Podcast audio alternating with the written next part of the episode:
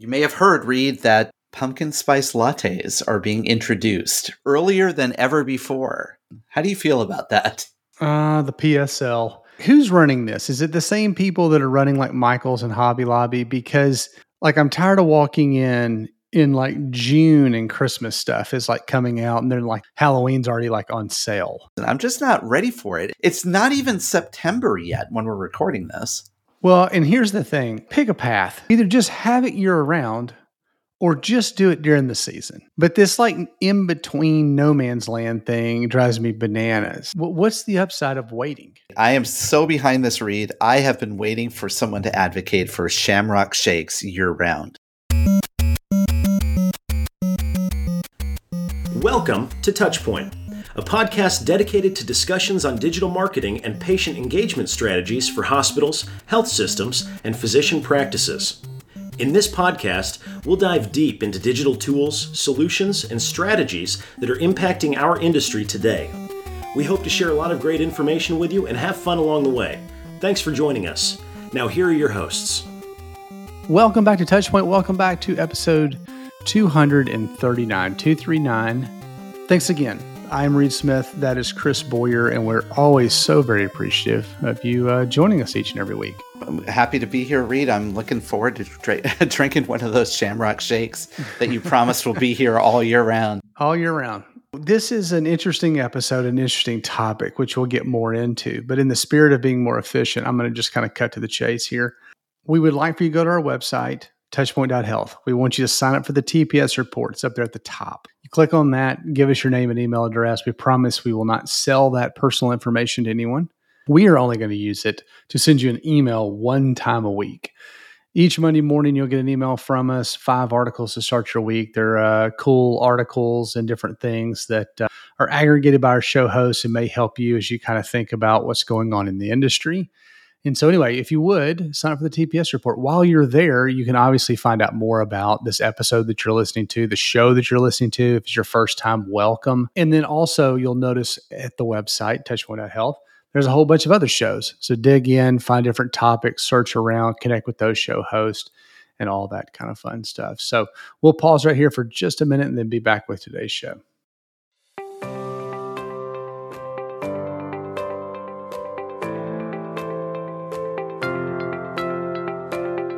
Chris, in today's digital age, your online reputation, as we all know, is crucial. With customers relying on online reviews, your first impression is also compared directly with your competitors. Sure is. And Reed, consider this 86% of patients today read online reviews, and 73% demand that that healthcare provider has a minimum four star rating. Demand. They demand it. Yeah, they do. Well, to stand out, choose reputation to help amplify your brand and to build trust.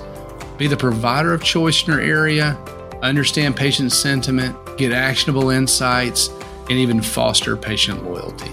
And look, here's the easy way you could do that. All you need to do is go visit reputation.com slash touchpoint. That's reputation.com slash touchpoint, where you can download their healthcare online reputation management guide and build a reputation that performs for you.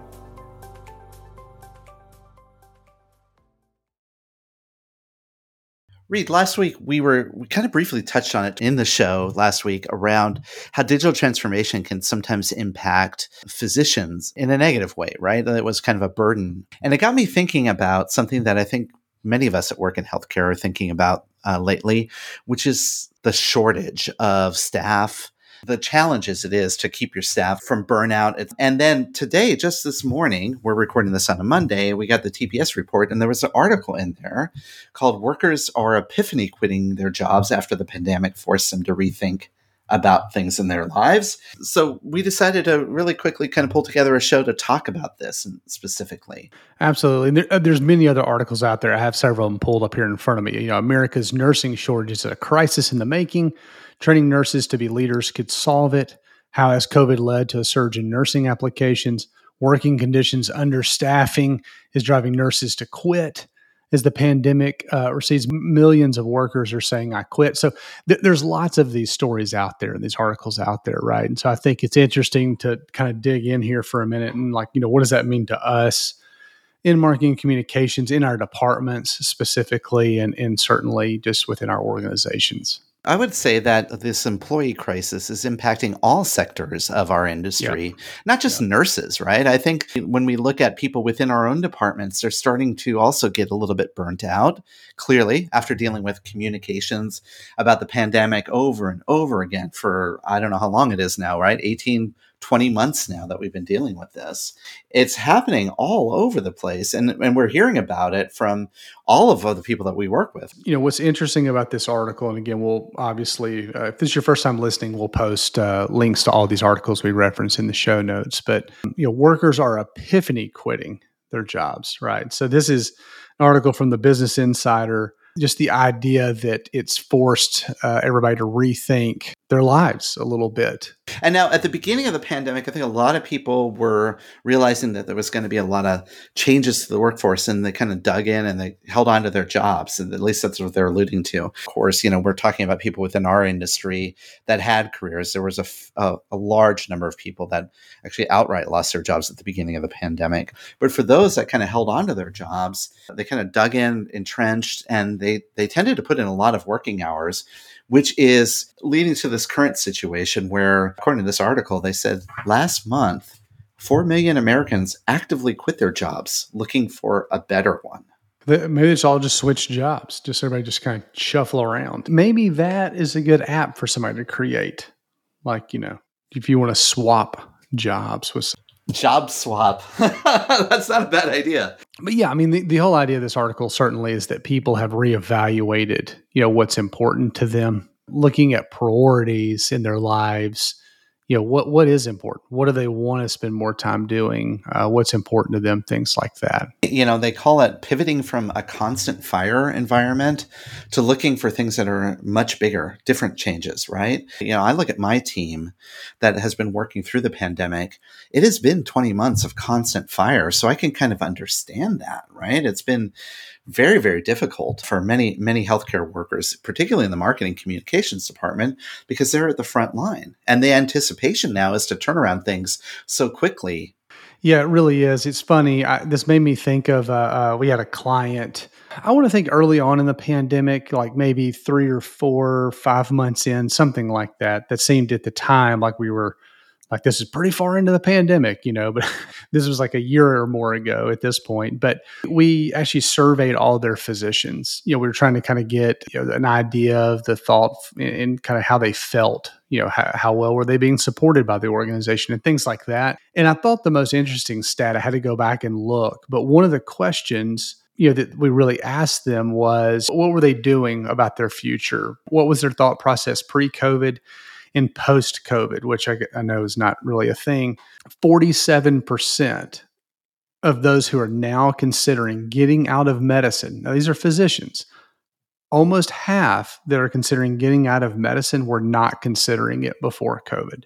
Oh my gosh. And now this is one organization. So I mean, I'm not trying to make some blanket statement here. Where is your organization? What are people, you know, where are people's mindsets? I think it'll probably vary certainly across the country but like this is you know one pretty good organization kind of over on the east coast pretty good size organization over on the east coast.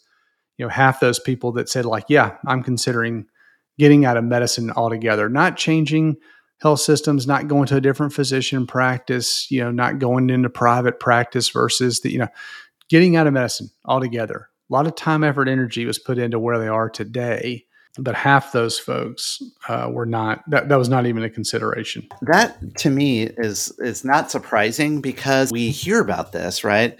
And we see it that sort of that kind of weariness of the pandemic of working these long hours et cetera. But you know for many of us that work in marketing communications we're maybe not at the front lines but what's happened to us is that we're working from home reed. And so there's sort of that blurring of the lines too of when you're working from home because now you're available always. It's kind of the expectation now is that since you don't have like an hour long commute to and from work or whatever it is, that, hey, I send an email, you're going to respond back to it that quickly. If it's four in the morning or, you know, seven o'clock at night, we're, we're kind of in always on mode.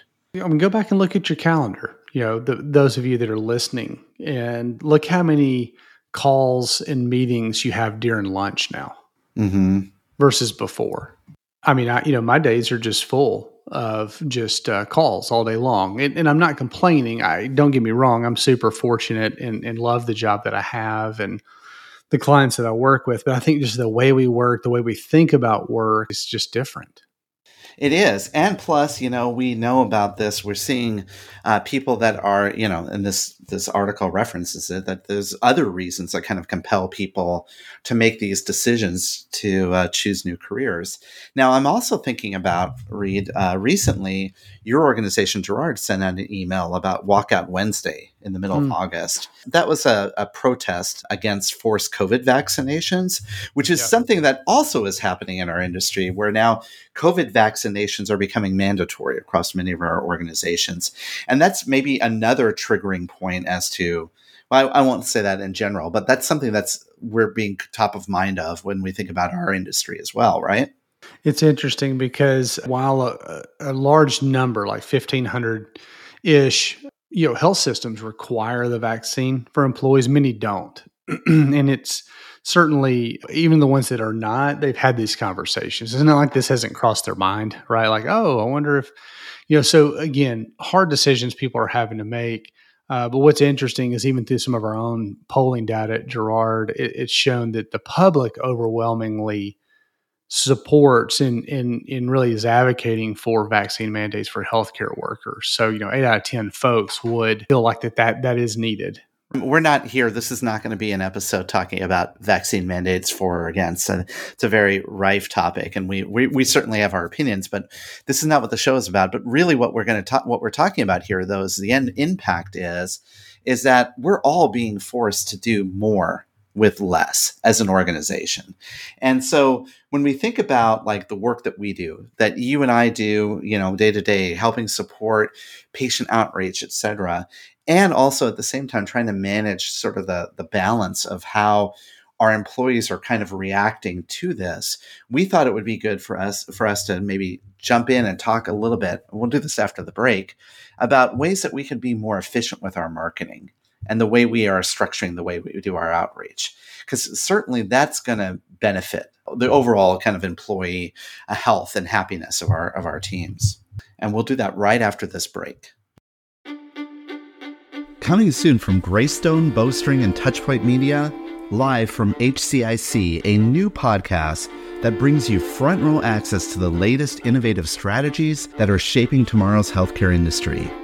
In this 12 part series, as recorded live at the Healthcare Internet Conference, we'll hear from industry experts such as Paul Matsen of the Cleveland Clinic, Kathy Smith of Roper St. Francis Healthcare, David Feinberg from Mount Sinai Health System, Rose Glenn from Michigan Medicine, and many others.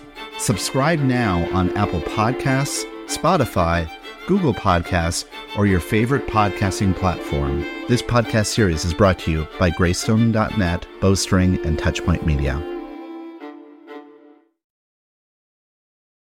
So before the break, we talked a little bit about the landscape. You know that you know people are are prioritizing uh, their personal lives, their jobs. There, you know, there are a lot of folks out there quitting their jobs, considering new options, all that kind of fun stuff. And as we think about you know what we do uh, within an organization and as an organization even with you know kind of in our departments interdepartmental type stuff it's interesting to me i think that efficiency is always kind of part of that equation. You know we've we've talked about lean six sigma through the you know there's there's the different kind of waves right? And none of those are bad or getting things done or whatever, but people are always striving to be more efficient. And it used to be kind of centered around that first of the year, right? It was like a resolution thing, like, you know, inbox zero or, you know, whatever, whatever the thing was. So I think we're always kind of going down that path. And I think even now we're starting to think because efficiency does have an impact on our personal and, and professional lives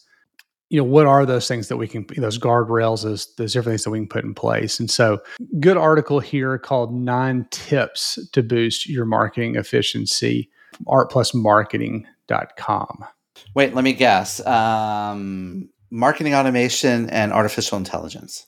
Yes. Thanks for joining us Actually, it's not that simple, right? Quite frankly, I think those things are great, but as we talked about in previous episodes, those things are maybe not ready quite yet for the complete automation. Uh, clearly, if you have a good marketing automation program and you can use AI to kind of help improve some of those tasks, definitely use that. But for many of us who don't have those uh, capabilities, fully fleshed out to uh, help with our marketing communications, we're going to drill into some of these things that are going to be a little bit more softer skills, things that everyone can access regardless of your technology. Well, the first one they talk about here is, um, you know, honestly, as I as I kind of look through here, it's like you could probably make a case for most of this stuff in your personal life as well. Uh-huh. I mean, it's just it's efficiency, right? Um, so the first one here is set realistic goals. I would even just shorten that to say set goals at all. Just, you know, objectives, goals, things like that. No, but but be realistic. Like what are we trying to accomplish? You know, so uh, you know, they're talking here about, hey, before we start kicking off the next campaign, really sit down, take a deep breath, you sit around with the team. What you know, what are we trying to accomplish? Mm-hmm. Mm-hmm. Um, yeah. how, how, do we know if we accomplished it? Like these are two fundamental questions that I think uh, I think we're getting better. I think we're getting better about about doing some of this kind of stuff. It seems, but uh, really, really important to uh, you know kind of think about the the end in mind. It's interesting. One of the points I say in here is when you set realistic goals and jot them down, there are fifty percent more chances for you to be successful. Well, there you go. I'm not sure what that means. Is like, does that mean 50% you won't be successful? I don't know. We'll think about that. But I think I think that's a good first step, right? Setting those realistic goals. The other thing is, and, and this is also very important, Reed, the second point here is reassess your planning process obviously as marketers we know we can get better at planning. Oh, there's a lot of ways we do that. We can look back at past campaigns and understand how things work or you know try to really drill down on what are the objectives what are we what are we trying to do how do we measure it better those sorts of things. But this article kind of doubles down on this and says you should plan assess plan again and then reassess. Because if you could do this if you could start to understand your planning process better it's going to make you that much more efficient. And in my own personal experience, I find that to be true because most of the time we spent time planning it rather than actually doing it. Yeah, so it's refinement, right? I mean that's that's kind of what we're we're talking about here a little bit. The plan, assess, plan again, reassess. You know, I, I think that the interesting idea there is like I, I don't know that you're ever done necessarily. So it's like you know what you know, create a plan, work the plan, you know, kind of a thing. I think that makes you know certainly uh, certainly a lot of sense. You know, they're talking here about sharing company goals with the team. You know, ensuring that all the marketing activities actually ladder up to that larger vision. I think that's really important. That's certainly. important. Yeah, and, and, people do it to varying degrees. Sometimes it's just held at different levels. You know, title bands or something. So maybe that that idea of communicating with the team is really something. Maybe that's the takeaway for some folks here, right? Mm-hmm. Absolutely. Absolutely. Next thing on the list a daily marketing stand up. I mean, I like comedy. I'm just not sure where how this fits into the, the oh, just okay, not stand up comedy. Okay, I got it. What's interesting about this one though is is that uh, you've heard of stand up meetings and things like that, right? Or daily huddles, or I don't know, whatever they may be. I do think our clinical counterparts probably do this better and have done this for quite some time. Shift change handoffs, the huddle meetings, the stand up meetings, things like that, probably more so than the administrative side of the equation. Yeah, I think so too. And, you know, we did talk about this back in some episodes we did around agile marketing, because this is a really good thing about, you know, a really good practice around doing stand ups, these 10 minute huddles, making sure everybody's in the loop, highlight key activities. But the, you know, it's important to keep them brief, quick, and do it as your team, the working teams, right? Just as updates. This is not like sort of the weekly update that you want to provide to the maybe the marketing strategist of your team or the person leading the strategy. This is more of like when you're working, making sure you're getting those quick updates, alleviating any kind of barriers, and just get making sure you're getting your work done for that day. The next tip they say here is to make the right use of collaboration tools and automate repetitive tasks. Now, this is where that AI and marketing automation come into play here. But uh, you know, it doesn't matter if your marketing team is really small or big. you need a way to keep them connected and engaged. So using things like collaboration tools, project management softwares, maybe even tools that help you edit documents. This is like, you know, Microsoft Teams comes into play, Google Docs, or even Slack, all of those different types of types of things that kind of come into play. You want to make sure that you're using these tools the right way to help improve your processes. The last thing you want to do, though, is implement a tool and then make that more laborious than the actual work itself to keep it up to date. Don't get lost in the shiny object. So I'm bad about this, right? It's like you see, like, ooh, that now that is a cool tool that does this one thing. You know, you know, I would just caution everybody against not making this. You know, the idea of collaboration tools, automation tools, things like that this really needs to be kind of a team approach uh, because what works for one may not work for another. And, you know, especially as you're starting to implement things for the first time, if you've already got a process in place and new people join, well, they don't get to come in and uh, upend everything. But I think, you know, having the team involved and uh, kind of providing, you know, like how, how do we do this going forward, I think is, is really important. Next one on the list, which would be like number, I don't know, what are we on, like five ish or so? Keep your meetings productive and not soul sucking. Whew. Um, oh, I um, love that. man, boy, that's a good one. Yeah, that is good. So, I mean, I think that everybody has a lot of thoughts around this. And they talk in here about like if you just added up all the meetings you're in, how much time is that kind of a deal? Now, granted, I'm on the the uh, kind of advisory side of the equation, so that's just the nature of what it is that I do is have meetings with people. So not entirely true there, but um, make sure they're productive.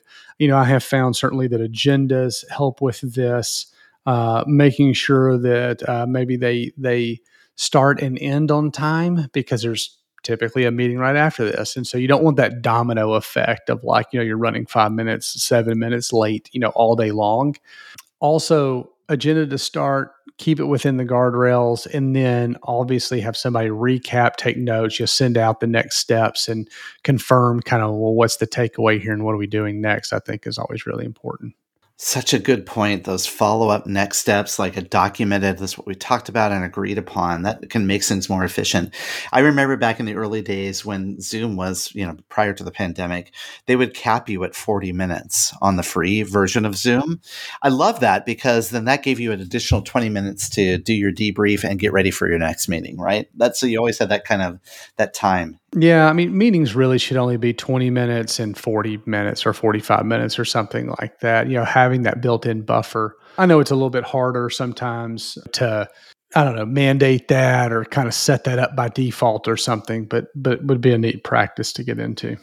So the next tip, and this one is also kind of direct and straightforward, but one that I often find myself not being able to do until I think about it block your distractions it was a lot easier back before we had smartphones and back before we were connected to the internet everywhere and we were working from home to you know not have those distractions but now they're everywhere right? It's everywhere. Your your watch is messaging you your you know your phone is going off your email's going off and etc so they the recommendation here is to maybe you know mute your phone or or block on your calendar 45 to 60 minutes to focus on tasks that need to get done. You know, that's that old joke of like, I had meetings all day today, so now it's the evening time, I can get to work. You don't want to get there. You want to try to block that. Be proactive. You know, I encourage my team to do that. Block time in your calendar to actually get the work done. I'm sorry, I was making a chess move here. Um, next one on the list streamline your internal approval process. Again, this is an interesting one um, just around people that make decisions or have to make decisions, not having a process in place where everything bottlenecks, you know, and I'm bad about that. So I'm trying to make sure things don't get stuck with me. And so, again, what's the approval process? You know, is it uh, you know, on the agency side? Is it with the cl- on the client side? Is it individuals? Is it you know how?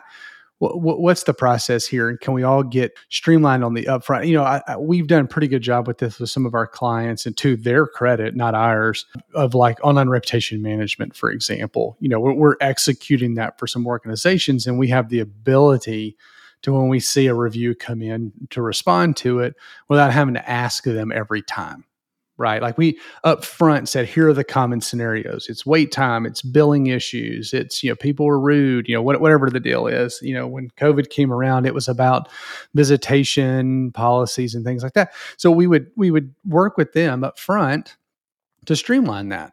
Like, hey, what, what's the what's the response here? You know, just just give me an idea of what we're trying, what we would need to tell these people and then they trust us to run with that again to their credit. And it really has streamlined that um, you know made it made it a much more uh, manageable process.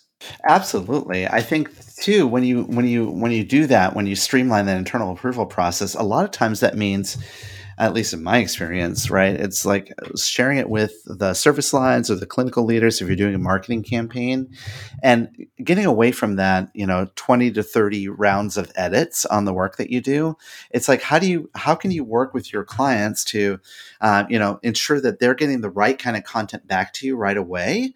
so that you can get that inf- their their input in and you can process that very quickly. So I think that's a big thing. They say here 92% of marketers cited approval delays as the top reason for missing deadlines. Not surprised. We're getting close to the end here. The eighth tip that they give here is around optimizing marketing efficiency by managing risk. Okay, I love this topic because um, this is something I've been talking about a lot lately internally. If you've built a marketing strategy and you start executing and ready to launch, the strategies only succeed if you've spent time anticipating and mitigating the potential risks involved. So, one of the things that makes it really difficult for marketers is not understanding and managing those risks in advance. So, for example, if you're looking at something, you know, you've heard that term, right? Don't let perfect be the enemy of good. Mm-hmm. Um, this really plays into in, into kind of the marketing efforts you do. If you're looking, let's say, for example, at an advertising campaign, a digital advertising campaign for a service line, right? There are certain risks that you could take on that won't prevent you from going into market. You may want to say, well, maybe we don't have the right keywords. Well, that's okay. You can use that. You can use a period of time to do kind of testing around those keywords. You need to have a landing page. You need to have a trackable call to action, for example, all of those things. But so those things are heavier risk than lighter risk of a marketing tactic or a marketing, you know, campaign, so to speak.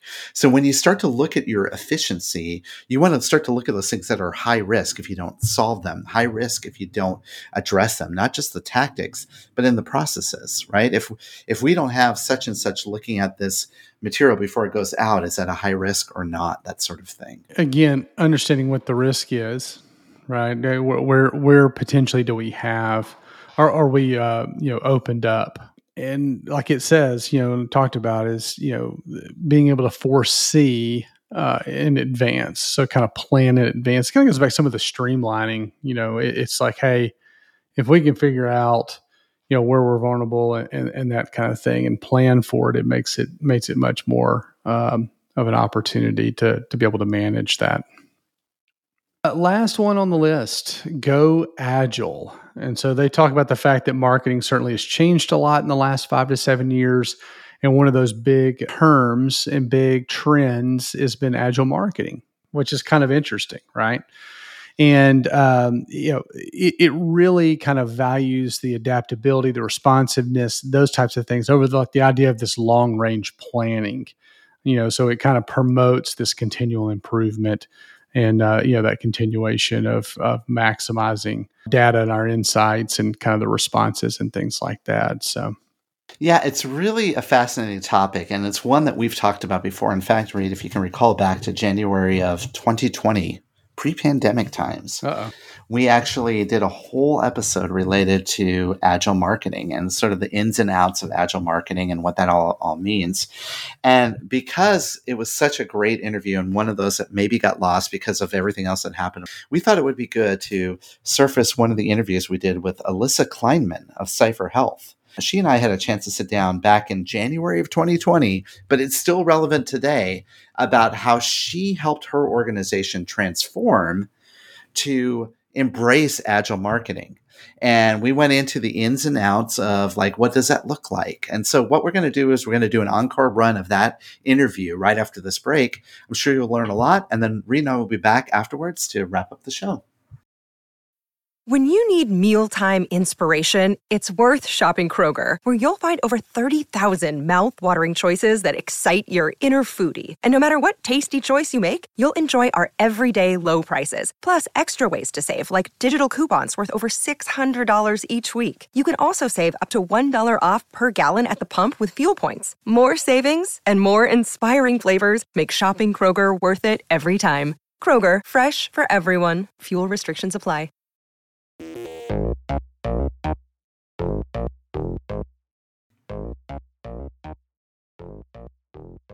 right, welcome back to the Ask the Expert section of the podcast. And today I am talking to someone that was introduced to me by a good friend, and I've had a couple conversations with her already, enough to know that she's an expert at the topic at hand today, and that's Alyssa Kleinman. Alyssa, welcome to the show. Thank you so much for having me, Chris a lot of people listening in may not know a lot about you. Can you share a little bit about your background and your experience? So, my background is in B2B marketing, and I'm actually currently the VP of demand generation at CipherHealth. So, really, in my role and uh, in my career, been very focused on making sure that we stay top of mind for buyers, but not only that they're aware of what we do, but that they want to buy and purchase some of our technologies. Uh, I've you know worked in mobile advertising as well. And, uh, you know, I've really found a real passion in healthcare marketing and uh, what we're doing over at CipherHealth. Can you tell people a little bit more about that? So, CipherHealth, we partner with healthcare organizations to engage patients inside and outside of the hospital. And we do this by providing technologies that are designed to foster meaningful experiences uh, by allowing patients the opportunity to express concerns. And then on the flip side, empowering providers to address them as quickly as possible. So, you may have heard of some of our uh, technologies in the form of digital rounding applications or patient outreach that is really used across the country to improve outcomes and elevate patient and family experiences. You and I were connected because I posted something on LinkedIn, a story about agile marketing. And I kind of asked out to my audience uh, has anyone ever enabled agile marketing within their marketing, communications, sales departments before? Because I really wanted to get a good sense of that. You were uh, referenced to me as like a, a, person that might be a good um, expert on this, and I come to find out that you've implemented agile at your organization. Is that right? That's correct. So tell us a little bit about that. Like, what? Let's start at the beginning jump back to when it first started to come around and and how did you start to learn about it? Being in the b2b marketing world and being closely aligned with what happens on the product team i'd heard of agile processes before scrum masters all of these really funny technical terms but never really dove into what it meant or how it could be applied and uh, about a year ago, it was presented to me and my team by a wonderful and really expert marketer. His name's Mike DiPietro. And he came in and he said, Well, have you ever heard about Agile for marketing? You know, at that point, I couldn't even imagine something that developers utilize is something that could apply to a marketing team, you know, very different functions. But as we kind of peeled back the layers of, you know, what's Agile comprised of, uh, there's a lot of benefit that product teams realize that also marketing teams can realize as well. So your developers, your the people that are on the back end that typically know Agile and Scrum and all that stuff, they've been using that for years, and then suddenly you're being introduced to these concepts. I can imagine that must be pretty confusing to you.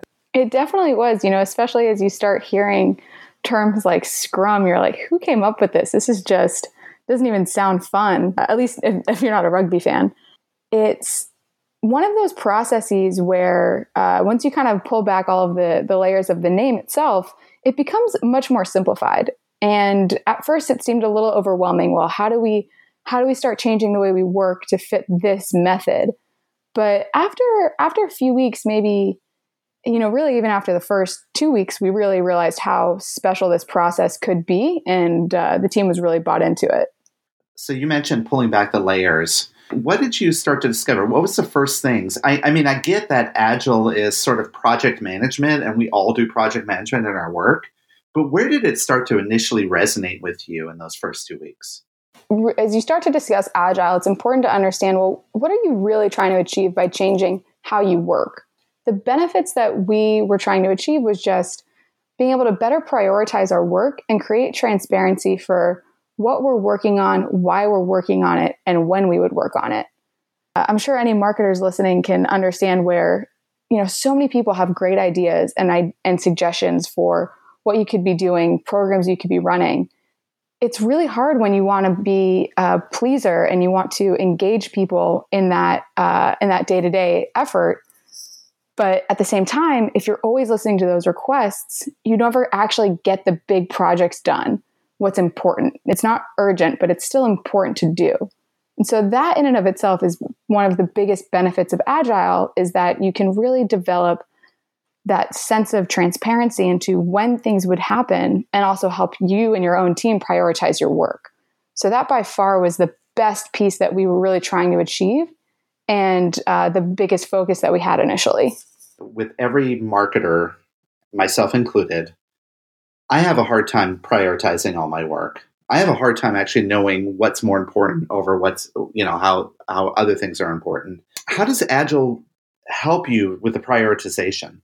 When you look at uh, an agile process, you break things down into what the larger those big projects that you're talking about that you want to get done. They're called epics. For us, that may be uh, launching a new advertising campaign that's going to span multiple digital channels. This is something that'll take place over a series of months, both in the preparation and execution, and then the analysis. And so our epics are going to be tied directly to what our company's goals are. So that's the biggest, uh, I think, piece here is that you can really develop what's the most important thing to work on because ideally you're connecting with, well, what's the most important thing to the organization? For you, I, I know in the past you've talked about aligning with patient experience. If that's a goal of your organization, your team, you'll want to make sure that you're prioritizing that work that aligns to that goal and helps you really meet those key metrics and those deliverables that that tie back to that. It really helps to see, oh, this project I'd love to do it, but it doesn't really tie back to what we're supposed to be doing as an organization. So I'm going to actually deprioritize that in favor of this patient experience campaign. So do you guys set up criteria against it, or I, mean, I, and the reason again, the reason why I'm asking is that within a marketing department at a hospital or health system, it might be hard for us to align with should we do cardiac promotion, you know, heart care promotion over cancer promotion. I mean, how would you how would you assess that? The biggest thing is to bring those stakeholders right to the table with you. Have them help you understand what are they prioritizing? Because when you do that, you might find that actually the cardiac department, they're totally overwhelmed with visits right now. And instead, you really should be helping what's happening in orthopedics. By bringing stakeholders to the table, and you can do this, uh, it's recommended at a quarterly basis, so that you have everyone involved that helps add that transparency and really opens up the conversation to what what should the marketing team be focused on and then by bringing those folks, having them involved, you're opening that dialogue. And that's sometimes the most important piece that you could do is just make sure that you keep those informed and that they have a seat at the table too. Putting them at the table, that is something that marketers don't do a lot of, at least in my my experience. It's hard. Because suddenly now they come to the table with their set of requirements, maybe they're even their thoughts about how best to do this.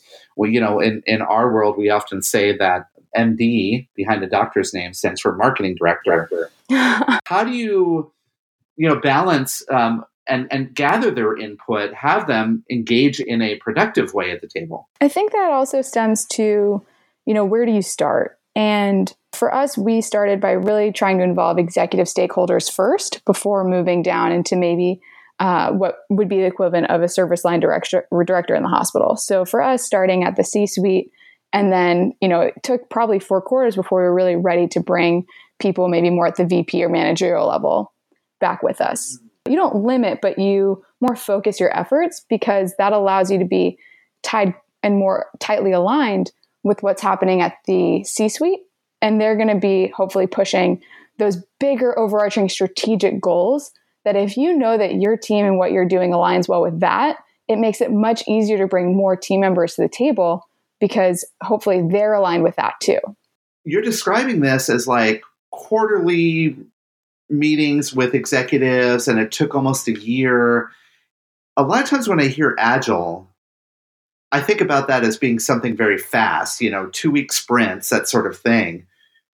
A- am I mistaken in terms of does agile make you faster too? It can. I think sometimes it's more asking the question, well, what are you being fast in doing? I think any marketer we always struggle with.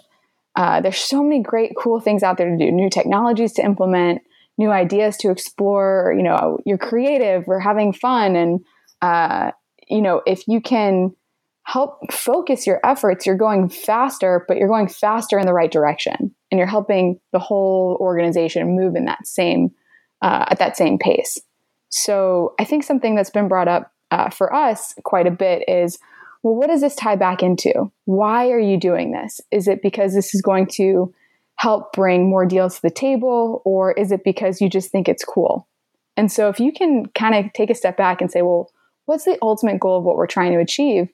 And uh, really bring folks together to uh, break down, well, what is it going to take to get there? It really does create a much better system in the long run because then at least you're moving fast towards a direction everyone's bought into. I think I'm getting this now. Um, I'm not confusing the agile with being speed, it's actually being more efficient. Exactly. But still, you need to know what your ultimate goal or your epic, as you say, right, is so you can align those activities to that epic or to those epics, so to speak. Um, and I'm very careful to say that because epic in our world means something entirely different, different. Which, by the way, side note, probably not such an agile organization. How do you know that the creative things that you're going to be doing or those different activities that you're going to be doing actually hit the bottom line? Do you have to be really rigid about measurement? Um, tell me a little bit about how you find KPIs in this process. Uh, I think similar to what you're doing already in your marketing efforts, and I think that's something that's a, maybe a, an agile myth is that you have to change everything that you're doing, um, which is really not the case. It's more just creating a different organizational structure for it. So the same KPIs that you have for your uh, day-to-day programs or you know just overarching strategic goals that you might have as a as a marketing team, you should still be tracking towards that within agile, but make it a part of your tasks. So as you go into sprint planning, if you haven't measured something, make sure that you add, hey, analyze the results of uh, X campaign, whatever that looks like. That way you, you don't miss that important step. And I think the best way, at least for us, for measuring measuring agile was really just asking the team, how do you feel that this is going for you? And for us, it was so immensely positive that we knew we had to just keep investing in this time. And it started to become second nature for us very quickly and has helped us really optimize how we work as a team. So you just said that you don't need to redesign your team. So you're not a certified scrum master or anything like that, Alyssa? Some days I think I am, but I have not gone through that official training. Was your team ever trained on how to use these tools? Like I mentioned before, we have our product team also uh, works within agile processes and they already had a technology that they use. Um, so we were able to get onto their system fairly quickly. We didn't go through a sourcing process or anything like that. Um, and you know, it's very apparent that the tool is not meant for marketers, but it's easy enough for us to work within those boundaries. Just given that for us, it's it's a guideline versus needing to be super technical with everything that we do. You know, we use uh, t-shirt sizes to measure the size of a project, small, medium, large. So it makes it makes it simple, uh, but it's not a perfect science. Took a few trainings for us. We had, as I mentioned before, a consultant come in who's extremely knowledgeable about how this has worked before and was not rigid and you have to do it this way. It's this is a recommendation, but you may do it differently based on how your team offer, operates. For example, his suggestion is to always have tasks be action oriented. Instead of say saying blog post, you would say draft blog post on uh, upcoming flu appointments. Something a little more actionable uh, and action oriented to make sure that you're tied back to your goals. Another suggestion, uh, for example, is to make your epics goal oriented. But for us, that became a little too wordy. So it's kind of a mix between easily searchable versus goal oriented. When was that moment where you started to think about things a little bit different? For us, being goal oriented itself had been a mind shift that we were already on that journey. This helped us reinforce that on a more consistent basis. You know, we would start documents with, well, what is, what's our goal? Why are we doing this? But now instead of just starting a document that way, it's starting a task that way before you even open the document, knowing why you're going back to it. But I think really for us, outside of just that goal orientation, it's a matter of what what is your capacity to get something done. And uh, it's pretty incredible when you first start this process. Every time we have a new team member that gets onboarded, they always put in way more into their sprint than anyone could ever complete in a two week time frame. The biggest learning is well, really, what can I get done in two weeks? You know, maybe some weeks you have, some sprints you have tons of meetings. So you really shouldn't commit to getting so much done because your capacity is still only 100%, but maybe 50% of that is being eaten up by those meetings. And that might be another myth here of Agile that we're busting, so to speak, because I think that a lot of times you want to load up your sprint with all these actions. And then as you roll into a new sprint, you have a huge backlog of things that are going to keep you busy. But you're saying that each sprint operates at a different pace depending on variety of things. Exactly, exactly. You know, as uh, in my role as pseudo scrum master, I always have to ask the question before you even commit to what can be in your sprint is what is your capacity? And of course, there are things like vacations, whether that's company wide or personal. But then on the flip side, it's hey, you you you sound a little sniffly today. Do you think you might have a cold and things might come up in the next couple weeks? You have to really kind of look at what is someone's real capacity from a different perspective than just what might be on their calendar. So your role as a pseudo scrum master is also you're like a nurse?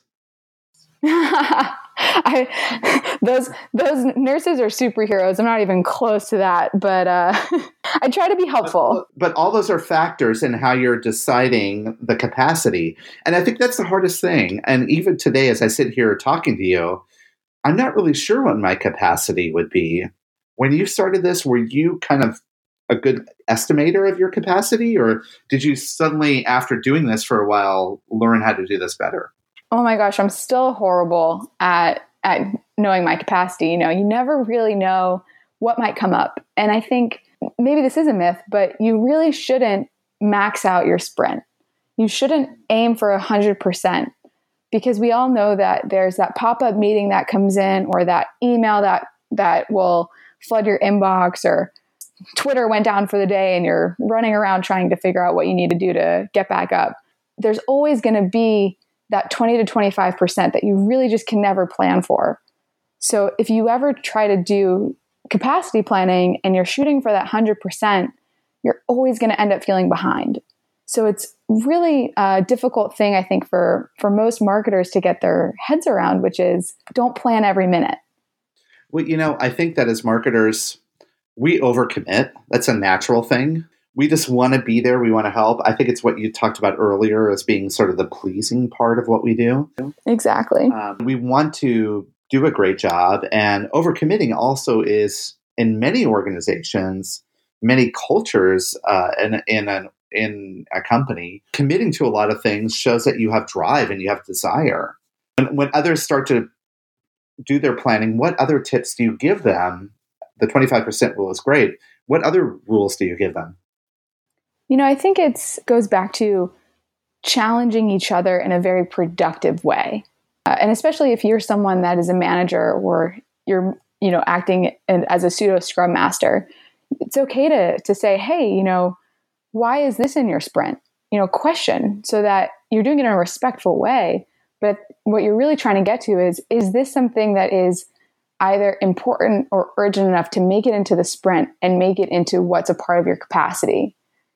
And then you almost have to flip the culture, not on its head, but you have to encourage positive behaviors that allow people to have more flexibility within what goes on in a sprint there are some folks that are very strict about what goes into the sprint versus what doesn't versus uh, the way that you know our team likes to operate which is more you know if something gets added into the sprint that's fine but you got to take something else out because you have to have that balance I also like the idea of where you're very positive and proactive, encouraging people to be more uh, accurate, right, with the work and the capacity that they can do.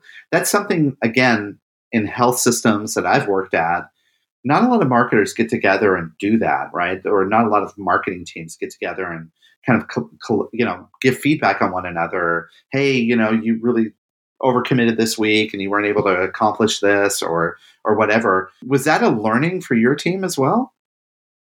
You know, we have a a, a pretty open and transparent culture at the entire company. So for us, we didn't feel like we were behind in that.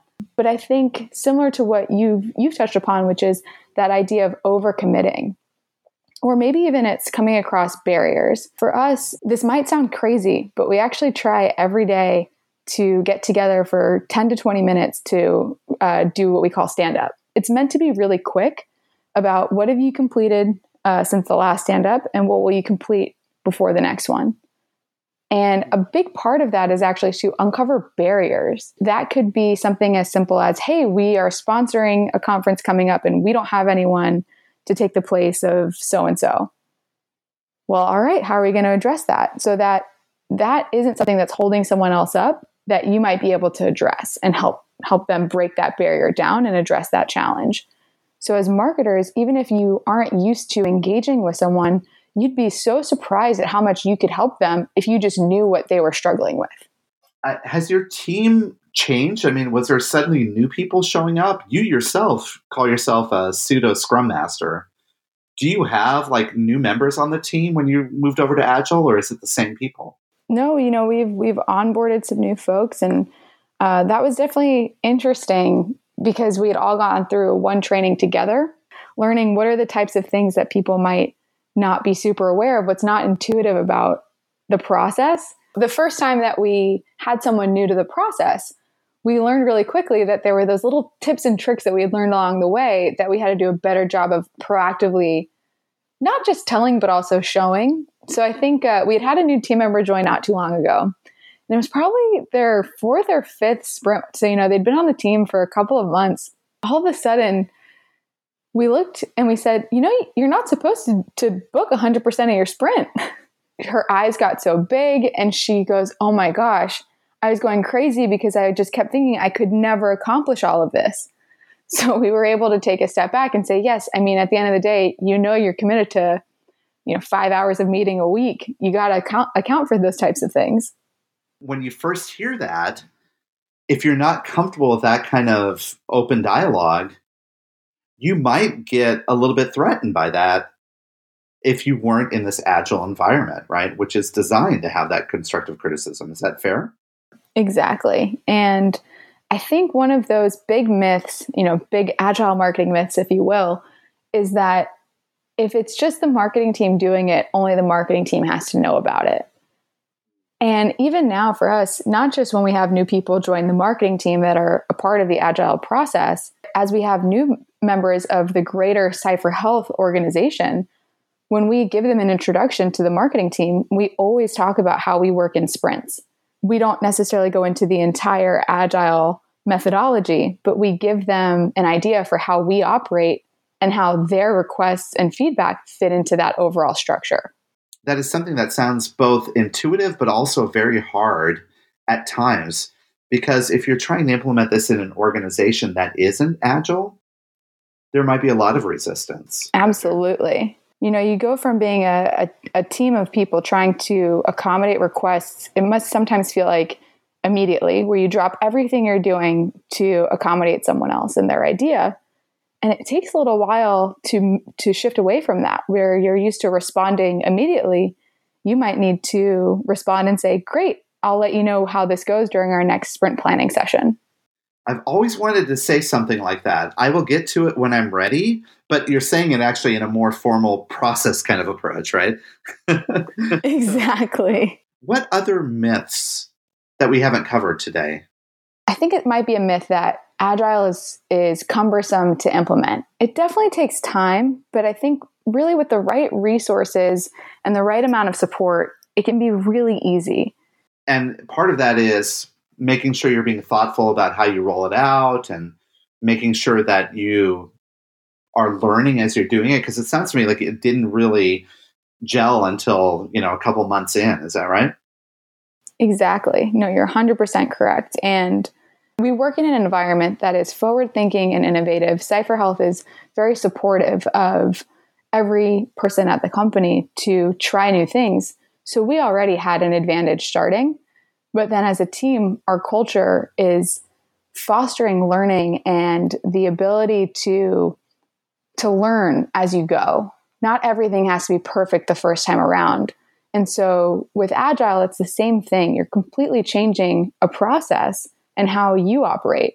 So it was a very open dialogue between everyone on the team to say, "Well, what did you learn this week?" And I think even even today when we talk about how did your last 2 weeks go when when we start doing sprint planning, it's you know what i really i bit off way more than i could chew or hey i actually had a ton of stuff pop up that's not in my sprint and i really wish i had been a better planner for it so even today we're still very open about what could we have done to make the last two weeks better or our sprint better reflect what our capacity is yeah that's that culture of always learning and and i guess failing forward freedom to fail as well freedom to fail i like that a lot I, I wish more times in my life I had the freedom to fail.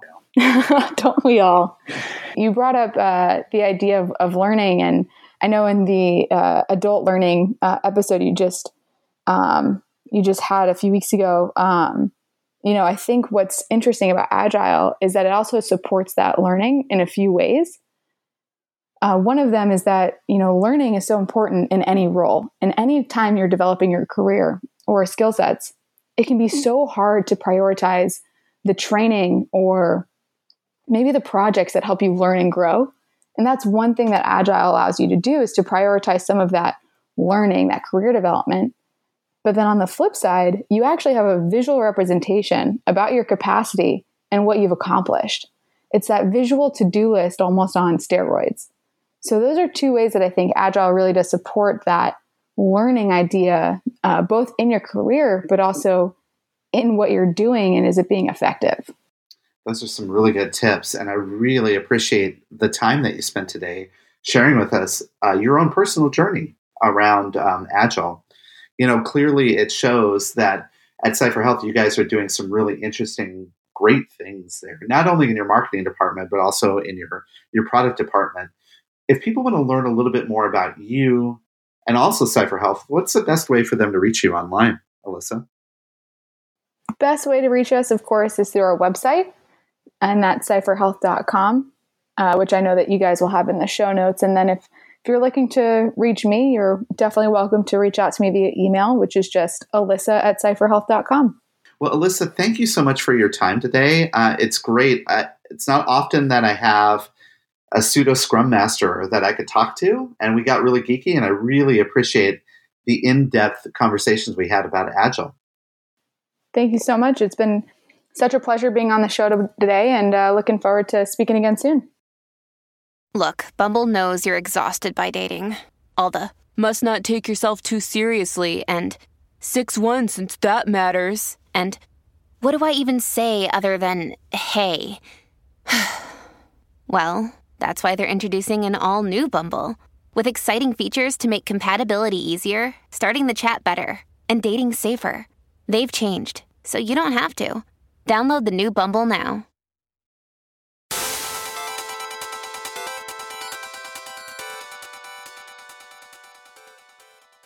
Special thanks to Alyssa for coming on the show. Appreciate her and, and CipherHealth and all they do, and specifically her insights around agile marketing. So it was a good it was a good topic, relevant then, relevant now, and look forward to maybe having her back on sometime soon. Again, we mentioned earlier the website touchpoint.health and signing up for the TPS report. One other thing I'll call out about that weekly email, certainly there's the five articles to start your week.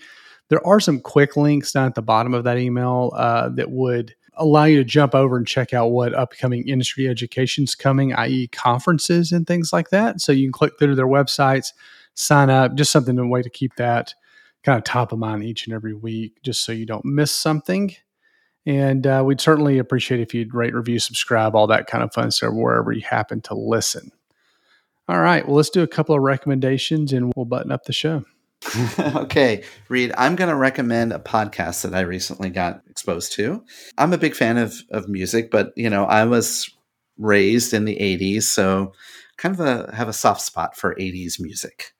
And I came across a podcast that's called Permanent Record, the Permanent Record Podcast. Hmm. And this podcast is a, a husband wife that look back at all the albums from the new wave and classic rock genres from they say the 70s 80s and 90s but i have to tell you they focus a lot on the 80s and they do a deep dive a track by track deep dive of some of those classic albums of that kind of define the generation of the 80s. And in you know, my case, we're talking about you know artists like Tears for Fears and Depeche mm-hmm. Mode and Thompson mm-hmm. Twins and things like that. Right? It used to be it was passe to talk about you liking those kind of music from the 80s, and new wave music, but I totally, totally love that. And this is a great kind of way to call, harken back to that. Plus, they they have good really good rapport. They talk to each other. They bring up personal history. You know, talk about their first exposure to that album when they heard it. And uh, it was only like episode three, four, or five that I started to realize that they're married to each other. So they actually kind of came together in the '80s in high school, and they've been together ever since. And it was, it's just great rapport. So anyway, if you like old music and you you know are interested in kind of like hearing history and also being reminded of some of the music, I recommend the Permanent Record podcast. There you go. Well, keeping with the theme, I'll also recommend a podcast which actually is not terribly serious, but but it is uh, it's a great listen. Comes out weekly. It's called the Nateland podcast, and I've recommended uh, comedian Nate Bargatze before. I think I recommended the Tennessee Kid was one. I think his Netflix, his original Netflix special. Uh, guy's hilarious. Just my kind of humor, really clean, fun to listen to. So if you haven't listened to it, the Tennessee Kid's a, a great, a great one, and it's on Netflix. But he has a podcast called the Nateland podcast hmm. uh, with him and a couple of other guys. They sit around. You can actually watch it on YouTube if you prefer to, you know, watch some of their interviews that they have, which is kind of fun. He's got a neat studio set up that's really cool, and um, but it's fun. It, you know, it's nothing terribly serious you know they're going through doing the different you know fun facts about the different states which is kind of neat to listen to or like a, an episode's uh, you know only about a particular state.